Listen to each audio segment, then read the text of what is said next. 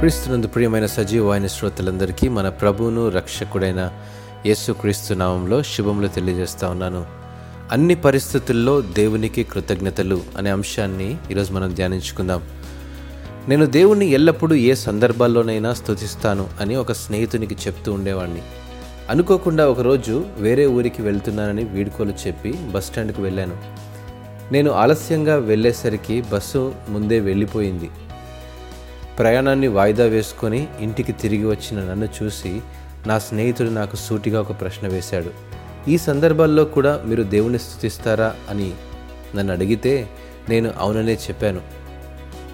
ఎలాగైతేనేం అన్ని పరిస్థితుల్లో దేవునికి కృతజ్ఞతలు చెల్లించాలన్న నా నమ్మకానికి ఒక క్రొత్త అర్థం చేకూరింది. ఆ రోజు బస్సు మిస్ అయింది అనుకున్నాను కానీ మరుసటి రోజు వార్తల్లో యాక్సిడెంట్కు గురైందనే వార్తాపత్రికల్లో చదివినప్పుడు మేము ఆశ్చర్యపోయాము.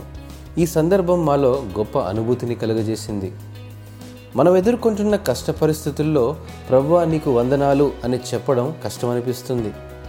దేవుని ఉద్దేశాలు మనం చూడగలిగినా లేకపోయినా ప్రతి పరిస్థితిలో దేవునిపై సంపూర్ణ నమ్మకం కలిగి ఆయనకు కృతజ్ఞతలు చెల్లించడం అనుదిన జీవితంలో అలవాటు కలిగి ఉండాలి.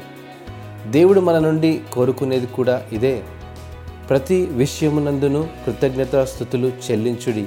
ఇలాగు చేయుట యేసు క్రీస్తునందు మీ విషయంలో దేవుని చిత్తము.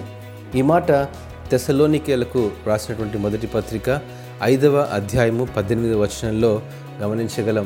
క్రైస్తవ విశ్వాసంలో ఈ అనుభవం మన విశ్వాసాన్ని బలపరచడమే కాకుండా రోజువారీ జీవితంలో సానుకూల ఆలోచనను కలుగజేసి అనుదిన జీవితానికి సానుకూల వైఖరిని సృష్టిస్తుంది. దేవుని చిత్తమైన ప్రణాళికలో నేను కూడా ఉన్నాను అనే నిశ్చయతలో కృతజ్ఞత కలిగిన జీవితాలకు అంతా మంచే జరుగుతుందనే నమ్మకాన్ని బలపరుస్తుంది. అట్టి నమ్మకం విశ్వాసం ప్రభు మనందరికీ దయచేయునుగాక. ఆమెన్.